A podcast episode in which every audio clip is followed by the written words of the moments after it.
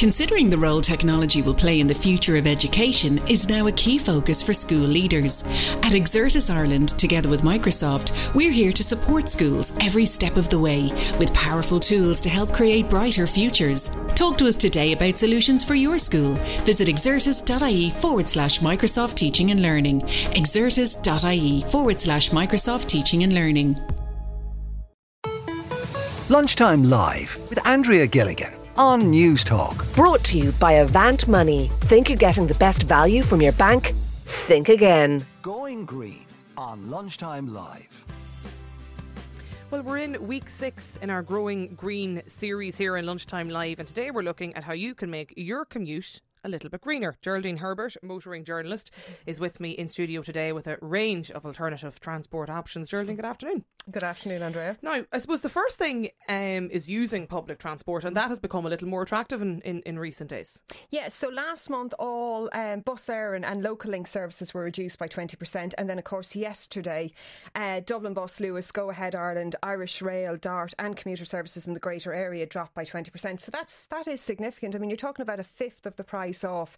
Now, the reduction that was in place for Bus Éireann in last month, they have already seen a 10% increase in journeys. Now, it's we still don't know whether that's people who always use the bus making more journeys now that it's cheaper. Are they new people who have left the car at home? Is there an actual modal shift? But still, it's good. It means it is working. So it'll be interesting to see what the impact will be in the Greater Dublin area. And it's not only Dublin. There's also reductions in, in Cork and other cities as well. And of course, the um, the other big news was the young adults fare um, has now been reduced by fifty percent, and this is a permanent reduction. And this is uh, Minister Eamon Ryan's, uh, I suppose, his aim to try to change the habits of young people. And mm. if they get used to using using cheap public transport that they'll continue to do so. Yeah. So it's all good news yeah, public that transport. That is positive. And I, I, noted that online actually in recent days as well. A lot of people talking mm. about the, you know, it's cheaper now for students Oh yeah, traveling. much much cheaper, and they're the people who really count the pennies, and a fifty percent reduction makes a huge difference to them. So yeah. I think it will. It'll be interesting to see what happens in September when we're back up with more people returning to work and all of the students back as to how that will work out with capacity and everything. But at the moment,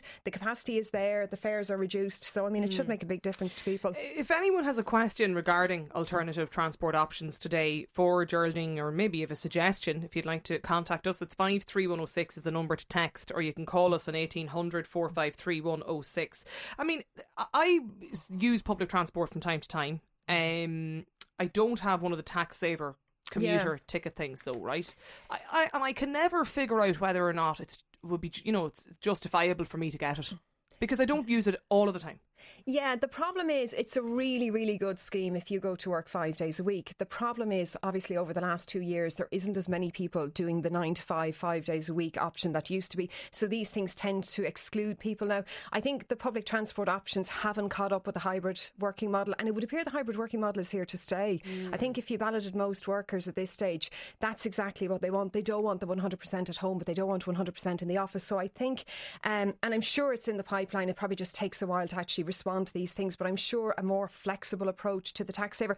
The tax saver is designed to help reduce the cost, and it really does make a huge difference. Obviously, it's one of these things, it's based on how much tax you pay. So if you're up in the high tax bracket, you really will benefit, but everybody will benefit.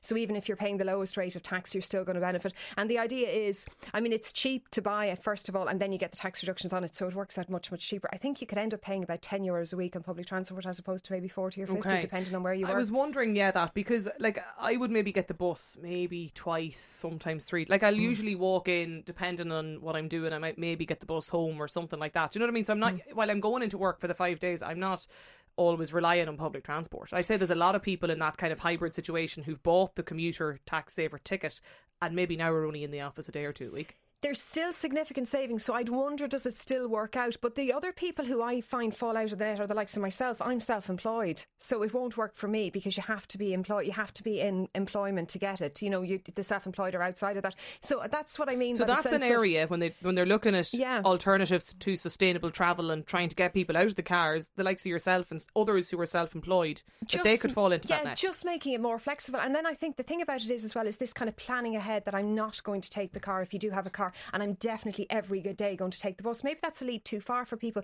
but maybe if you could buy, you know, a, a three month uh, pass where you could you you had you, you know you could avail of it Yeah, thirty times in the something. three months or something. People might be more. So I think we really have to go about making it just the alternatives, uh, easier options, more convenient, cheaper, and all of those things. So rather than making the car less attractive, make the options more attractive, and I think that would be one of the things to do. What about those alternatives to using the car? So if you right.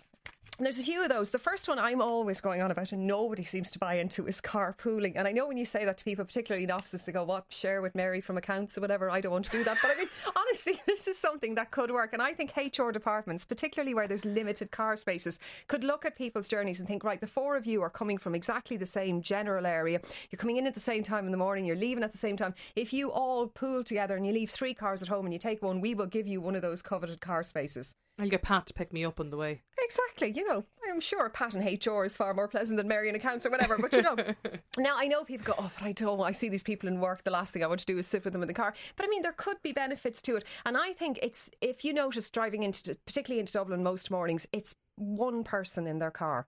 Nine times out of ten, you rarely see anyone. So how do we make that attractive? See, I think that's great in in an urban setting, but like I'm trying to think of how carpooling's going to work in Ballyshannon. Like, Yeah. That's And the that's problem, where I you all have to be travelling in the same direction because there's really nothing. If, if somebody is asking you to put an extra 20 minutes on your journey to do a detour, you're not going to do that. But there are ways. I mean, in the States, it's a big thing, and they actually have what's known as high occupancy lanes on motorways. And if you have more than two or three people in your car, you can use those laneways on a motorway. So things like that would be really attractive to make people think, do you know what? I could Hmm. go out on my way because you'd make up the lost time for collecting whoever it is from accounts because you'd have that dedicated lane. so I mean, you could we- use the bus lane.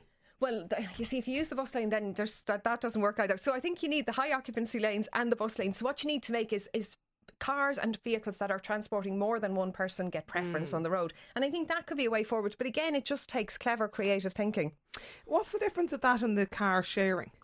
Okay, so car sharing schemes like GoCar now Oh, they the are really good I as well. you, yeah. Again, where I see them really working is if you have one car and you don't really have a need for a second car, but you do need a second car maybe on a Thursday night to bring the kids somewhere, or you need it to do the weekly shop, or you need it to do whatever. That's where GoCar is great because they're really cheap rates. You can hire them by the hour, Sure, so you're not. the time. Yeah, they're fantastic. And you They're know great. it then. Yeah. Well, as long Um, as you're going on a short journey. Yeah, but I mean, even so, I was checking out their rates for a day a day trip, fifty four euros a day. I mean, given nine the euro, cost it's nine of euro, renting isn't it? a Up car to at the moment, ten or up to fifty odd kilometers, isn't it? So it's Yeah. not you wouldn't want to be travelling over and back from from Yeah, Dublin, mean- basically. Yeah, no, it's fine if you're going to Curry's or something like that. Yeah, it's going to add up. But I do think, in terms of when you consider the outlay that you're going to spend on a car, even if you buy, well, there's no such thing as a cheap one now with second-hand prices Yeah, being as expensive. But if you look at look at the running costs and you think, how many journeys do I actually make in a week? Could I substitute them with a Go car? Would it work out? I would strongly advise people to at least do the maths because you'd be surprised. You know, you might think 54 euros a day. If you work out how much your car is costing you, and it's probably parked for 23 or 22 hours a day, it's a lot of money because even when it's parked there, it's costing you money. So do the maths there, definitely. Talk to me about the car club. Yeah, this is another one. Um, this is you can rent out your car. Now, this was a website that was set up, as far as I can remember, just before the pandemic. So I wonder what happened during the pandemic, but they're still going. I just checked it. It's jointhefleet.com, and there's two aspects to it. You can rent out your own car, or you can rent a car from them for the day, and they cover. There's a special deal with insurance and all sorts, so you're not taking it out on your own insurance or whatever.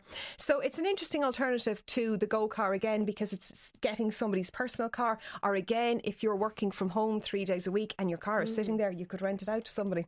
So these are all alternatives to owning a car. Yeah, and uh, and that's the point because you know, like arguably, absolutely, the, the go car is brilliant for we'll say each of us as individuals, but in the sustainable, I suppose, you know, nationwide model, we're trying to reduce car ownership more so, aren't we? We're trying to get more Yeah. cars off the road, whereas that gives accessibility to everybody to use it. Yeah, absolutely. And also this idea, as I said, about carpooling, which is putting more people Yeah, into cars because one yeah, okay. person using a car just con- you know contributes to congestion. If we're all travelling in the one direction and four of us were in a car, you could cut car costs, cut car numbers drastically. D is texted in to say I'm always late for work and I like my few extra minutes in bed. The lads are not going to wait for me in the carpool. Five three one zero six. I, I think that's the attraction of the car, though, as well, is you can always make up the time in the car, whereas public transport goes on time, and that's what puts Now, people off. Here's a great text from a listener who says, On the carpooling, are you insured to bring colleagues with you to work? Yeah, I mean, as far as I'm aware, if there's no if there's no commercial aspect to it, like you're not operating as a taxi, then you're okay. Now you probably would have to check it with your car insurance company, but I've had this question a few times and I've checked it with a few people and I haven't come up with any issues. As I said, you're not a taxi, you're not charging them, you're gaining nothing um, uh, commercially from it. So it's just, just like friends. giving anyone a lift. It's like giving yeah, friends because I lift, suppose yeah. the difference is that isn't the difference with the insurance policy, as I found out previously, is that if you're using your car for the, a work purpose, then you have to have it classified as a work Mm. Yeah, car. than but this is actually just But this is going to travelling work to and work. giving Yeah, friends a lift, yeah. five three one zero six. If you have a question, um, the bike to work scheme. Yeah, this is really good. But again, just like the tax saver, if you're self employed, it doesn't cover you. It also doesn't cover second hand bikes, which I have an issue with as well. Now, I can understand probably it's easier in terms of putting a value on them when you buy it from, you know, a, a shop or whatever. But I do think there's there's some, again, there should be some flexibility there. Basically, how this works is now there's a lot of bike shops who are actually set up for this. So you go in and pick a bike and your employer pays for it and then it's deducted from your salary before tax applied. So it's, it's, it's a non taxable benefit.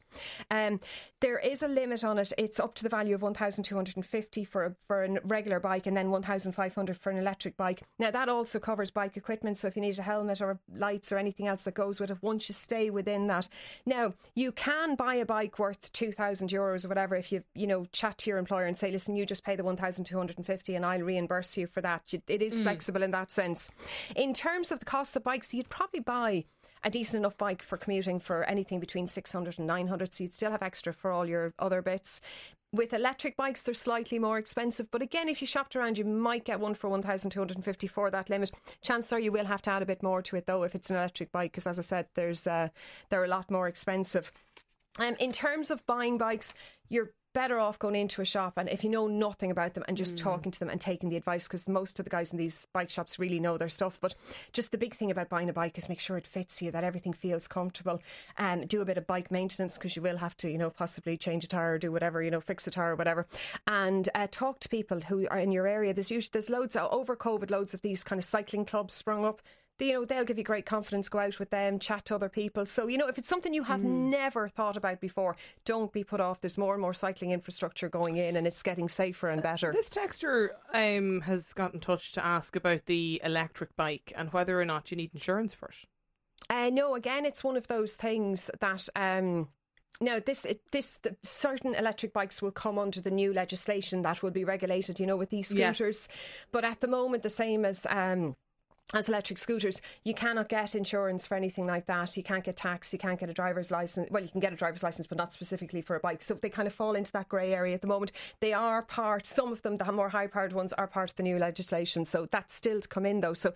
Um, if that brings us then to e-scooters, Yes, I was going to say, are we allowed to talk about them in this uh, in, the, in this context about alternative transport options? again, despite the popularity of them, technically they're still illegal on the road they, because they fall into that grey area. The law can't. The law currently cannot cope with them because they call them motorised vehicles, and they want tax insurance and a license for them. But you can't get any of those things for an electric scooter. So that's where we are at the moment. The legislation is supposed to be in. The last time I spoke to the Department of Transport, they said it was in the coming months. I had heard rumours that it was the end of the year, but hopefully by the end of the summer, we should see legislation on e scooters. Do they have a role to play in this in terms of just uh, like, like whatever about the you know the speed and where they sit on the road and all of that kind of stuff, but just in the conversation around sustainable transport options, is there a scheme? Do you think to make them attractive? I think, provided electric scooters don't replace active travel, there is a place for them. But I have issues with that in the sense that if they're taking people off the bus and they're stopping people who used to walk to work now go on an electric scooter, I don't really see the point of that because they're not active travel. Having said that, they're far, far more sustainable option than a car. But the thing is, how do you get people out of a car? Into an e-scooter and I think that's where we have to look at making that um, a feasible option, an attractive option. But that really is if, if that's what they do then they would bring huge benefits. But if they just purely replace um, if they just purely replace walking and public transport and clutter up cycle lanes, then I, I have my doubts about them. But as I said, they do have aspects that could be really useful. I'd like to hear from listeners today, Geraldine, as well, about like what would it take to get you if you're sitting in the car now and maybe you're going home for lunch or wherever you're going, wherever you're going. What would it take to get you to park up that car, get out of it, and either walk, buy a bike, use the bus, use the Dart, use the Luas, the train, whatever it is, just to use some form of alternative transport options. 53106 if you want to get in touch because I'd like to hear from people today. There's loads of messages though from people coming in about carpooling and there's loads of people that already seem to be doing it, Geraldine. We'll come to those maybe in a moment. Um, actually, Kevin is with us. Kevin's in the line. Kevin, I believe you are a fan of carpooling. Yeah, um, we've been doing it now for probably eight, maybe nine years. Um, there'll be four of us. We'd be fairly uh, used to it now. We'd um, meet up on the mornings and head off, um, and then we'd finish work then uh, pretty much on time. The company would be very good. They'd sort of let us off to, you know, appreciate we'd all um, need, need to leave on, and, and, and get in the carpool and head home. And um, generally, you don't have the worries about talking to Mary in finance or stuff like that. I was going to ask, You'd- Kevin, do you Yeah. all work in the same company? You do then? Uh, yeah, all in the same company, uh, different departments. Um, but the company was, you know, pretty um, open to it. Yeah. And like we- we've saved a lot of money on fuel. Um, and you know, sometimes you have a sleep as well. Obviously, not the driver. Yeah, yeah, yeah. But- Um, so, but, how do you do yeah. it logistically? Do you do week on, week off, or what way does it work? Um, day by day. So um, I drive one day, the next person the next day, and so, so on over about four, four or five days, and then you'd start the rotor again. Grand. So you just you, you might uh, do one. You might drive to work basically then one day in the week. Yeah, uh, or it could be two, one or two. Yeah. So it's That's great. grand. And then if, if if you if you need to answer emails and things on the way up, or you you can do that if you're a passenger. Whereas if you were all driving in, um, and then when you get into the car park, then you know there's three or four car parking spaces. Um, more available to everyone else because Yeah. we're not taking them up.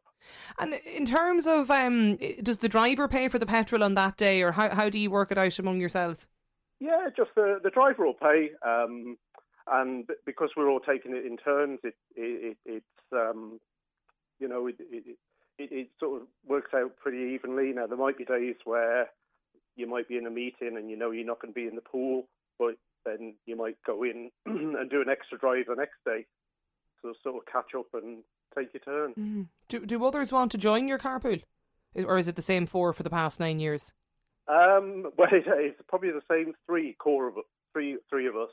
I must say, actually, I think the carpool's probably been going for probably a lot longer. I joined it about ten years ago, and there's probably the core three of us, and people that drop in and drop out. But we generally have between core three or four of Yeah. us. How far how far are you travelling, Kevin? Uh, not that far now, probably about fifty kilometres. Okay. Uh, it, it used to be a bit further. Um, we were working probably about 50 minutes to an hour away. Um, so that was a big saving. It's great. It's brilliant. No, I, great. that, I think I hope people are listening to the program because that's exactly the idea I had. Also, the wear and tear on all of your cars is reduced because you're only putting a car on the road one day a week. You know, usually, I think that's just fantastic. That's exactly how I'd envisaged it working. So, thanks a million for contacting the show. Thanks, Kevin. 1800 453 106 is the number. This listener says, I'd love to have an e bike, but I live in a duplex and there's nowhere to store the bike. Um, I hope that this is something that could be looked at. There's one suggestion, Geraldine. And another listener says, What would make me give up my car? Rural broadband, so I can work from home. Oh, I totally agree. I don't have proper broad- broadband at home, and it just once the kids come home from school, that's it. I think they're actually hooked up to it. It just evaporates once they walk in the door. So, I, I would totally agree with that one. Brilliant. Listen, Geraldine Herbert, motoring journalist. Thanks a million, Geraldine, for coming in today and just for you know giving us all of the well alternative transport options that are out there if you're trying to travel and be a little bit greener. Five three one zero six. If you've any suggestions, we'll try and get them a little bit later in the program. We are going to be talking though about the cost of going on holiday in Ireland next. Lunchtime Live with Andrea Gilligan. Brought to you by Avant Money. Weekdays at midday on News Talk. At AJ Products, we offer workplace solutions for office, school, warehouse, and environment. But at AJ, we do things differently. Our approach to quality and innovation means we design and make many of our own products, giving a more unique and personal service to our customers. Like our classic and campus clothes lockers, designed and built in our own factory. And our whiteboards, guaranteed for 25 years, only at AJ. Visit ajproducts.ie or call 01 28 11 700. AJ Products. Surprisingly more. Ask AJ.